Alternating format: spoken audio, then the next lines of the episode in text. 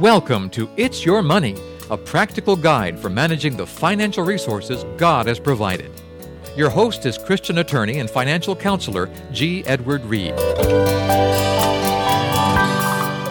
Hello and welcome to It's Your Money. We're in session number nine, working for the gold watch. We're going to be talking about retirement and also planning for it.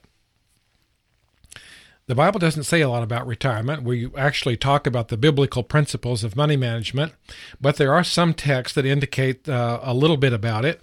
And I would like for you to uh, notice those in your Bible. One is in Numbers, the eighth chapter, verse 25, where it talks about the uh, high priest could no longer serve on the Day of Atonement uh, after age 50, that is, going into the most holy place. You're likely aware that uh, on that special day in the Bible, when the priest went into the most holy place to make the atonement for Israel, that it was a very solemn occasion, and there were three uh, uh, circumstances under which he could lose his life, actually if, as the spiritual leader of the Israelites, there had some been some great uh, moral problem in the camp that hadn't been taken care of, he could lose his life that way. If there was some dreadful sin in his own life, he could lose his life, or he could just simply have a heart attack and drop dead. So, in order to uh, try to minimize that possibility, uh, the priest uh, they tried to at least eliminate the uh, poor health one and so uh, they would actually not be able to serve in that one job after age 50. You'll remember that uh, when the priest went in, if you read the Bible account, on that particular day, he wore a special robe. It was white linen, but it had something special, and that was around the hem of it. There's little bells or pomegranate things, and uh, there are seeds inside and little bells also, so that when he was walking around, the people could tell that he was still alive and doing his work. But it wasn't actually retirement. Actually, there's not a great focus in the Bible about it. Sometimes I ask people the question, Do you know what the Bible says about retirement? And uh, there frequently will not be any sound from the audience or any reply. And I'll say, Well, you are all exactly right. Everybody got this right. It's unanimous. And uh, no one said anything, and that's what the Bible says about it. But there is one in the New Testament, and I'll share that one with you. It's uh, pretty interesting. It's Luke, the 12th chapter, and I'm actually going to turn there in my Bible because I think it's uh, worth looking at. It's a very interesting story. Uh, in the 12th chapter of Luke, Jesus is warning about the hypocrisy of uh, the Pharisees and so on, and is giving this uh, uh, sermon, and it's a whole first 12 verses here of Luke, the 12th chapter, are words of Jesus in red when he's giving counsel. Uh, for example, Jesus is telling people not to worry because God loves us, the very hairs of our head are numbered, and, he's, and so on. Uh, but then somebody stood up in the audience uh, and actually started talking right during Jesus' sermon and said in verse 13, Teacher, tell my brother to divide the inheritance with me. And Jesus said to him, Man, who made you a judge or an arbiter over you? And he said to them, Take heed and beware of covetousness, for one's life does not consist in the abundance of the things that he possesses. Now, I want you to understand what he's really saying here. People still argue about money. And uh, the fact is, even if you are cheated in some way out of some inheritance, don't let that ruin your Christian experience because God's going to take care of that in the judgment, and somebody who did you wrong will have to make it right. But the fascinating part is people argue about it, and sometimes it's to their own detriment. I'll share with you a little experience about this. One day I was in my office working in the church conference office, and the receptionist called me and she said, Pastor Reid, would you come quickly? And so I actually went out to the lobby, and there in the conference headquarters was a man who was very drunk and uh, he i asked him what i could do to help him and he said i want to see ed reid and i said well i am ed reid let me just help you so he came down to my office with some assistance from me and uh, told me this very interesting story. He said that uh, a number of years before, maybe 10 years before, his ailing father had written his will. And he actually wrote in the will, I know I will die soon, and I want my uh, property to be taken care of in the following way. I would like my wife to have a life estate in the property that I own, to live here without any debt or encumbrance as long as she lives, and then the property will be divided among my six children at my death. But then he actually wrote this in his will. Knowing that my children will fight about this, I'm going to appoint my friend, and he named the man to be the executor of the state to take care of this. And an interesting thing happened. In the process, most of you probably would guess what happened already. The man did pass away, and his wife maintained living in the home there. And an interesting thing happened, though, and that is the executor that the man named predeceased the wife or died before she did. Well, when the mother, the wife, passed away, then the property was there and they had the will, but no executor. So the kids, and I'm putting this in quotation marks because they're like in their 60s, late 50s and 60s, and uh, they went to the probate office at the courthouse and said to the probate judge, We have a problem. Our father and mother have both passed away, and uh, the executor that father left in his will has also died, and we don't know what to do. And the judge said to these five quotate uh, marks kids, uh, who are in their 50s and 60s, which one of you is the oldest? And this one guy raises his hand, and the judge says, You are the executor, and slapped his gavel down. Next case, he didn't realize he had just started World War III. But the most fascinating part about all of this is the cheer, the kids fought about this for several years, thinking that the older brother, if he hired an appraiser or real estate agent or anyone, was going to take advantage of the rest of them. So finally, after several years, they met out at the old place, which, by the way, was only worth about sixty thousand, which meant that if they had divided it up early on, each one would have gotten about ten thousand. But what happened is they got out there on a Sunday afternoon and uh, we're going to settle this thing once and for all. But before long, they got into a big fight. The man that was in my office was one of those children. Now, he's a grown man, like early 60s, but he was a carpenter by trade, and he said that he got so upset that he went to his pickup and opened up his toolbox behind the cab of his truck and got out a big crowbar and started chasing his older brother around the house. Well, the interesting part about it is, you know, older people are not that good at running, and after a few laps, the older guy peeled off of this loop thing and ran and jumped in his car and locked the door. But of course, that's no problem with a guy who has a crowbar, and this big iron bar he smashed into the front window of his brother's car and broke it in a million pieces. You know, it has a safety glass, went all over the dash, all over the floorboard, all over the guy's lap, and so on. And the other brothers and one sister tackled this guy and called the sheriff. And when the sheriff came, they none of them would drop the charges, so off he went to jail. And they were so upset no one would post his bond. And he had just spent two weeks in jail and finally got one of his friends to bail him out. Then he got drunk and then he came to see me. Well, it's a real interesting situation that people fight about money. But then Jesus goes on to say this interesting thing.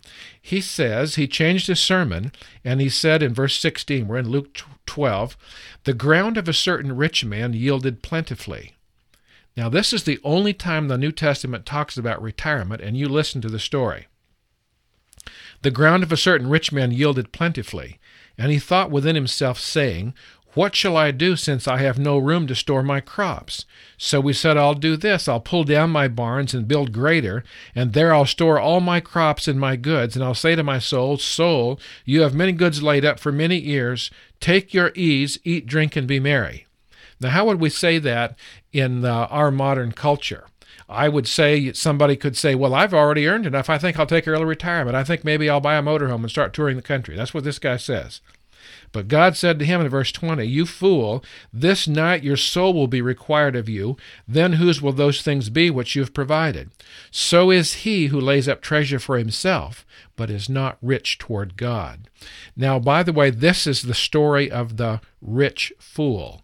It's an interesting situation to see that. So, in the Bible, there's not this big focus on planning for retirement so much as it is to live debt free and to have things necessary to take care of yourself near the end.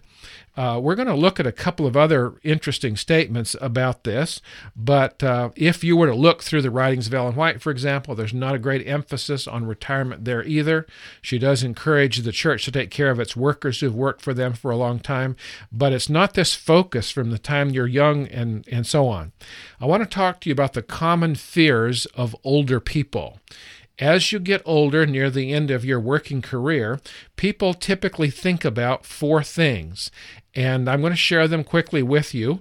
And uh, you can find them, of course, uh, in the book. And this is going to be on page 28 in the workbook or in chapter 9 of our textbook. You'll find them there as well. The first thing people worry about as they get older is dying too soon. That is, dying before their family's taken care of. A second one is living too long or outliving their assets.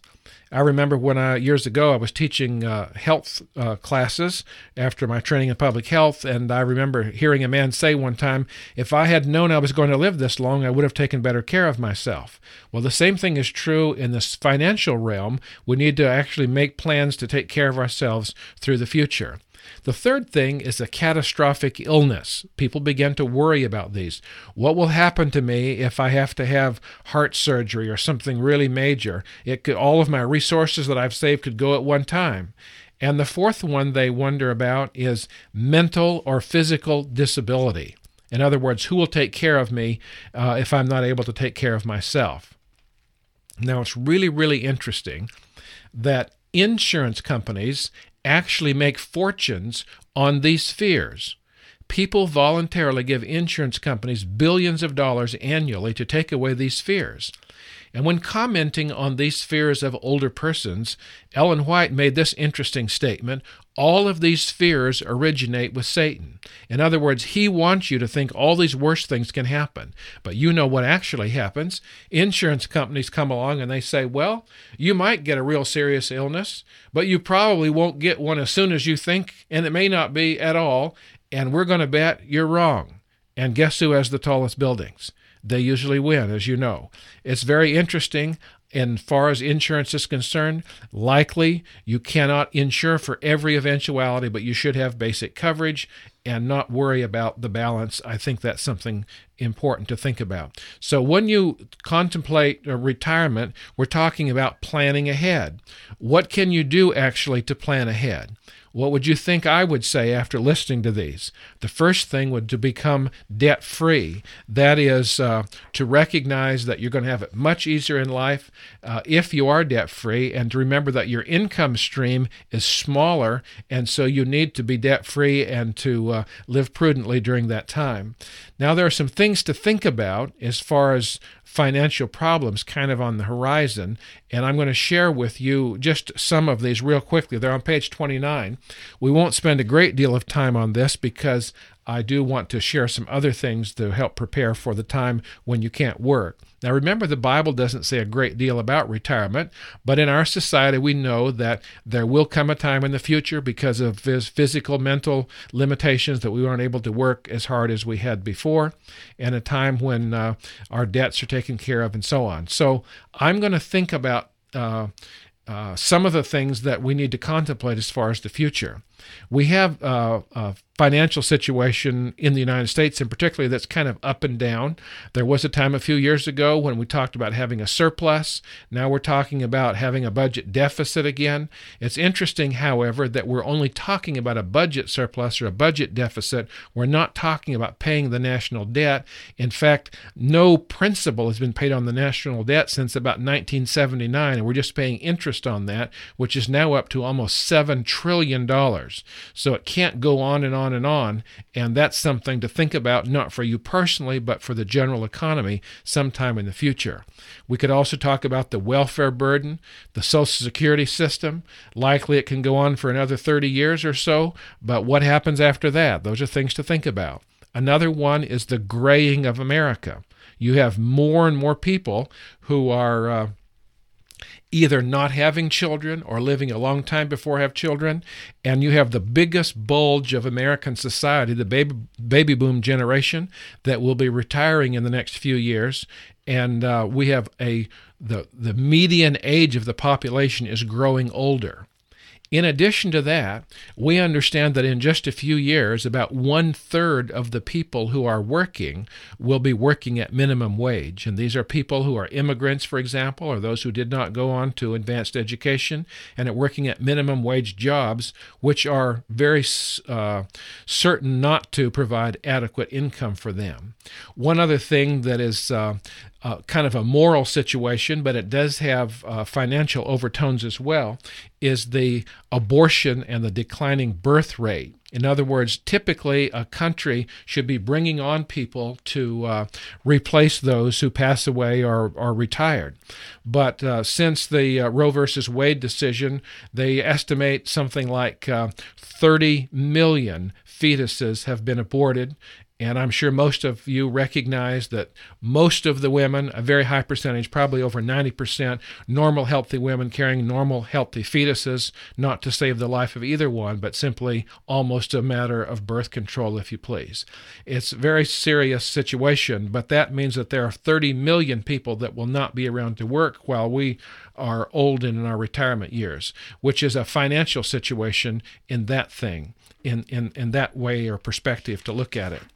We're also going to talk now on page 30 about some uh, things to think about with regard to retirement. The first prerequisite, of course, is to be debt free. And that should be a plan, I think, uh, even before uh, you know major savings, is to to plan out your life so that you can be debt free and you'll have plenty of time to save additional after that point. A second thing to think about is health and health care. Now, most people know a whole lot more about health than they actually practice, but we understand that uh, uh, we have many good health principles. Likely, you can find some health programs on the station that you're listening to, or you, or if you have books that you can read and so on. But we understand that nutrition and exercise, the proper use of water and sunlight and temperance and trust in God and air and rest and those kind of things used in all of their moderation can bring about health. And so, what I'm going to tell you though is if you practice health principles, you will live longer and a more abundant life. It won't just seem longer, it will be a good life. And those are the kind of things to think about when you think about health care. The third point in this uh, points to consider is to taper off, don't quit uh, there's really not a reason to quit just because you reach a certain age. You might say, Well, I'm going to put 40 years in with this company or this organization or whatever it is, and then I'm going to do this or this. But uh, your experience really is too valuable just to stop altogether. What I will share with you is the uh, Harvard University studies, where they did studies of their alumni, and they found that uh, uh, of those who at age 65 just stopped working or just quit, if you please. 10 years later, 75% of them were dead. But of those who continued working in some way, 10 years later, 75% were still alive. So the fact is, it, we actually uh, rust out quicker than we would wear out. In other words, you need to be active so that that doesn't happen. So when you retire, there likely should be more than one source of income.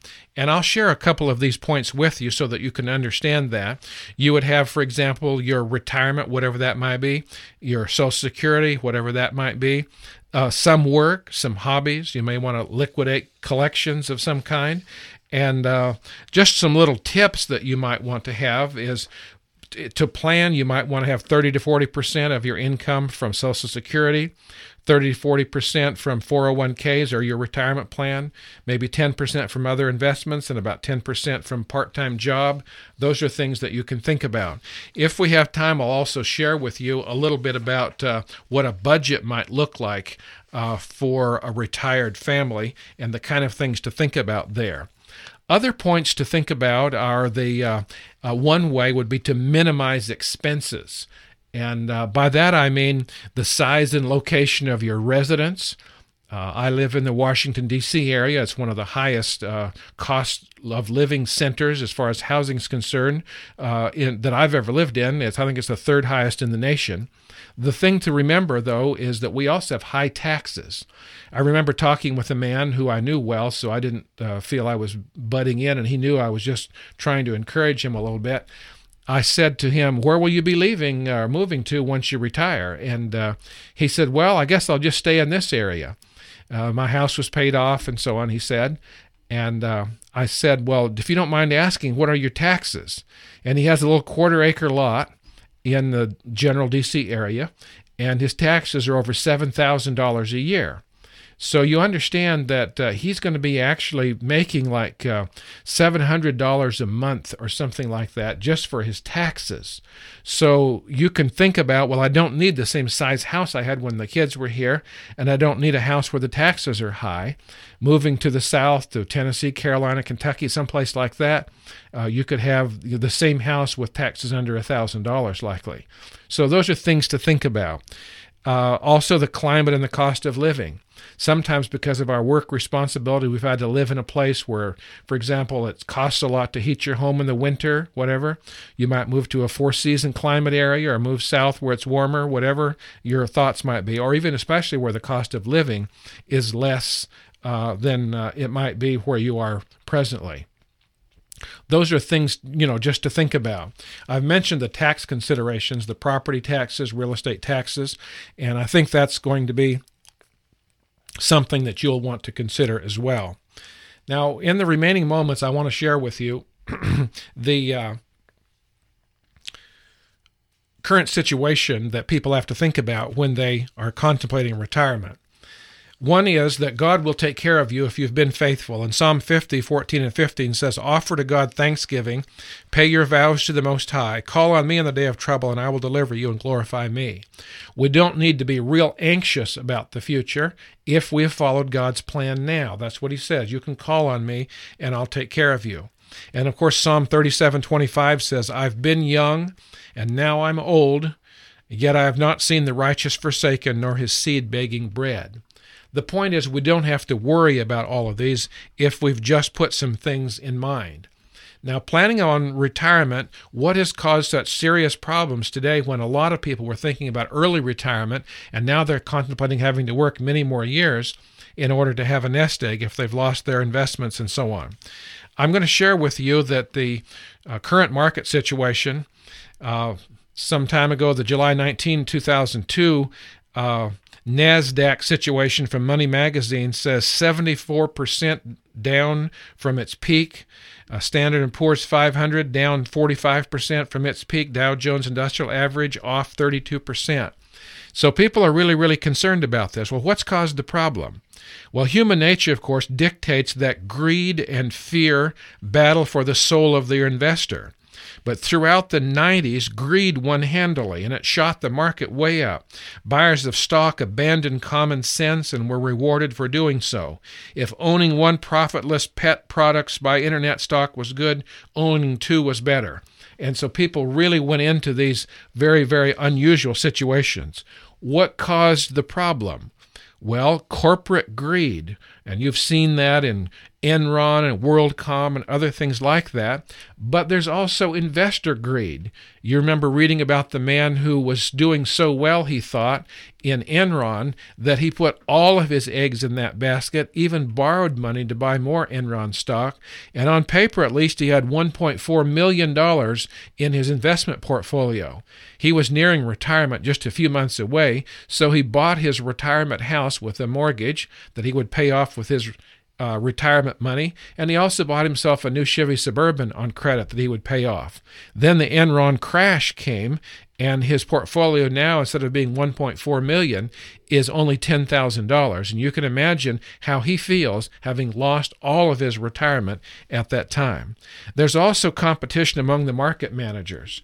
And uh, there's uh, auditor dishonesty and greed uh, it's kind of an interesting thing that uh, the Arthur Andersen uh, auditing organization uh, at one point had the dubious distinction of uh, presiding over the largest corporate bankruptcy in history. That was Enron, but of course, WorldCom was four times bigger when it went. But at that point, it was the largest. And then, not many months after that, the uh, uh, Baptist Foundation of Arizona, the largest nonprofit to go ever bankrupt, uh, was also overseen by Arthur Andersen. So they had the distinction of the largest corporate bankruptcy and the largest nonprofit bankruptcy. And of course, that pretty well did it in for them as well. But then we also have these unrealistic expectations. In other words, when you talk about the, the uh, the uh, value of stocks. Sometimes the stocks go way up on their initial public offering and so on. We'll talk about that a little more when we get into the uh, uh, investment area. I think perhaps the terrorism of, of 9 11 and so on. I want to spend just a minute or two talking to you about the uh, retirement budget. Sometimes people are focused on saving so much money, but I want to share with you that likely you can live cheaper during retirement than you could during your working years, so you really don't need to have the same amount of income coming in. For example, on an income total from all those four sources your retirement, uh, Social Security, part time job, whatever. If you have a total income of $2,700, uh, you could break it up this way.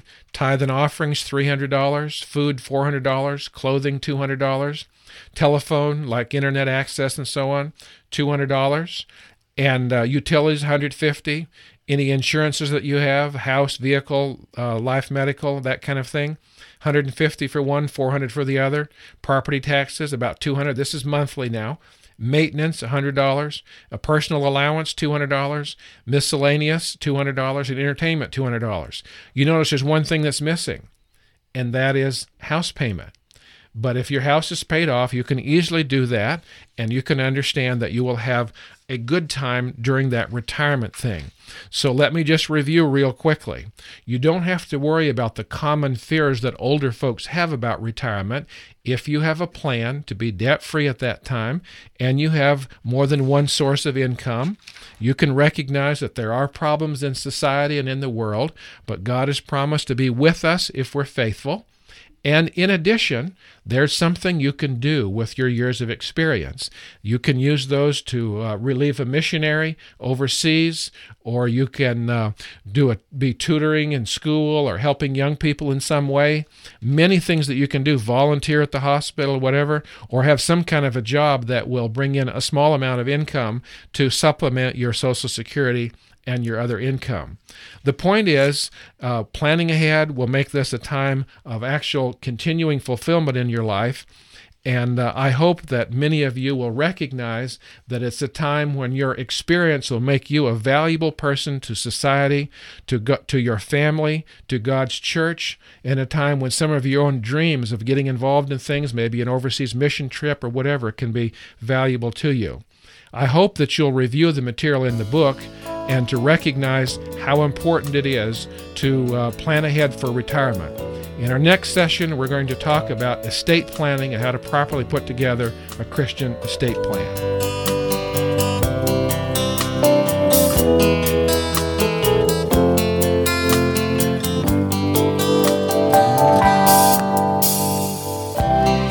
You've been listening to It's Your Money with Christian attorney and financial counselor G. Edward Reid.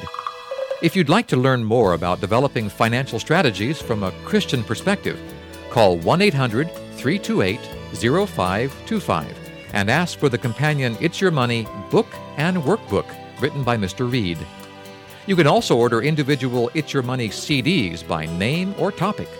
Call 1 800 328 0525 or visit online at www.adventsource.org.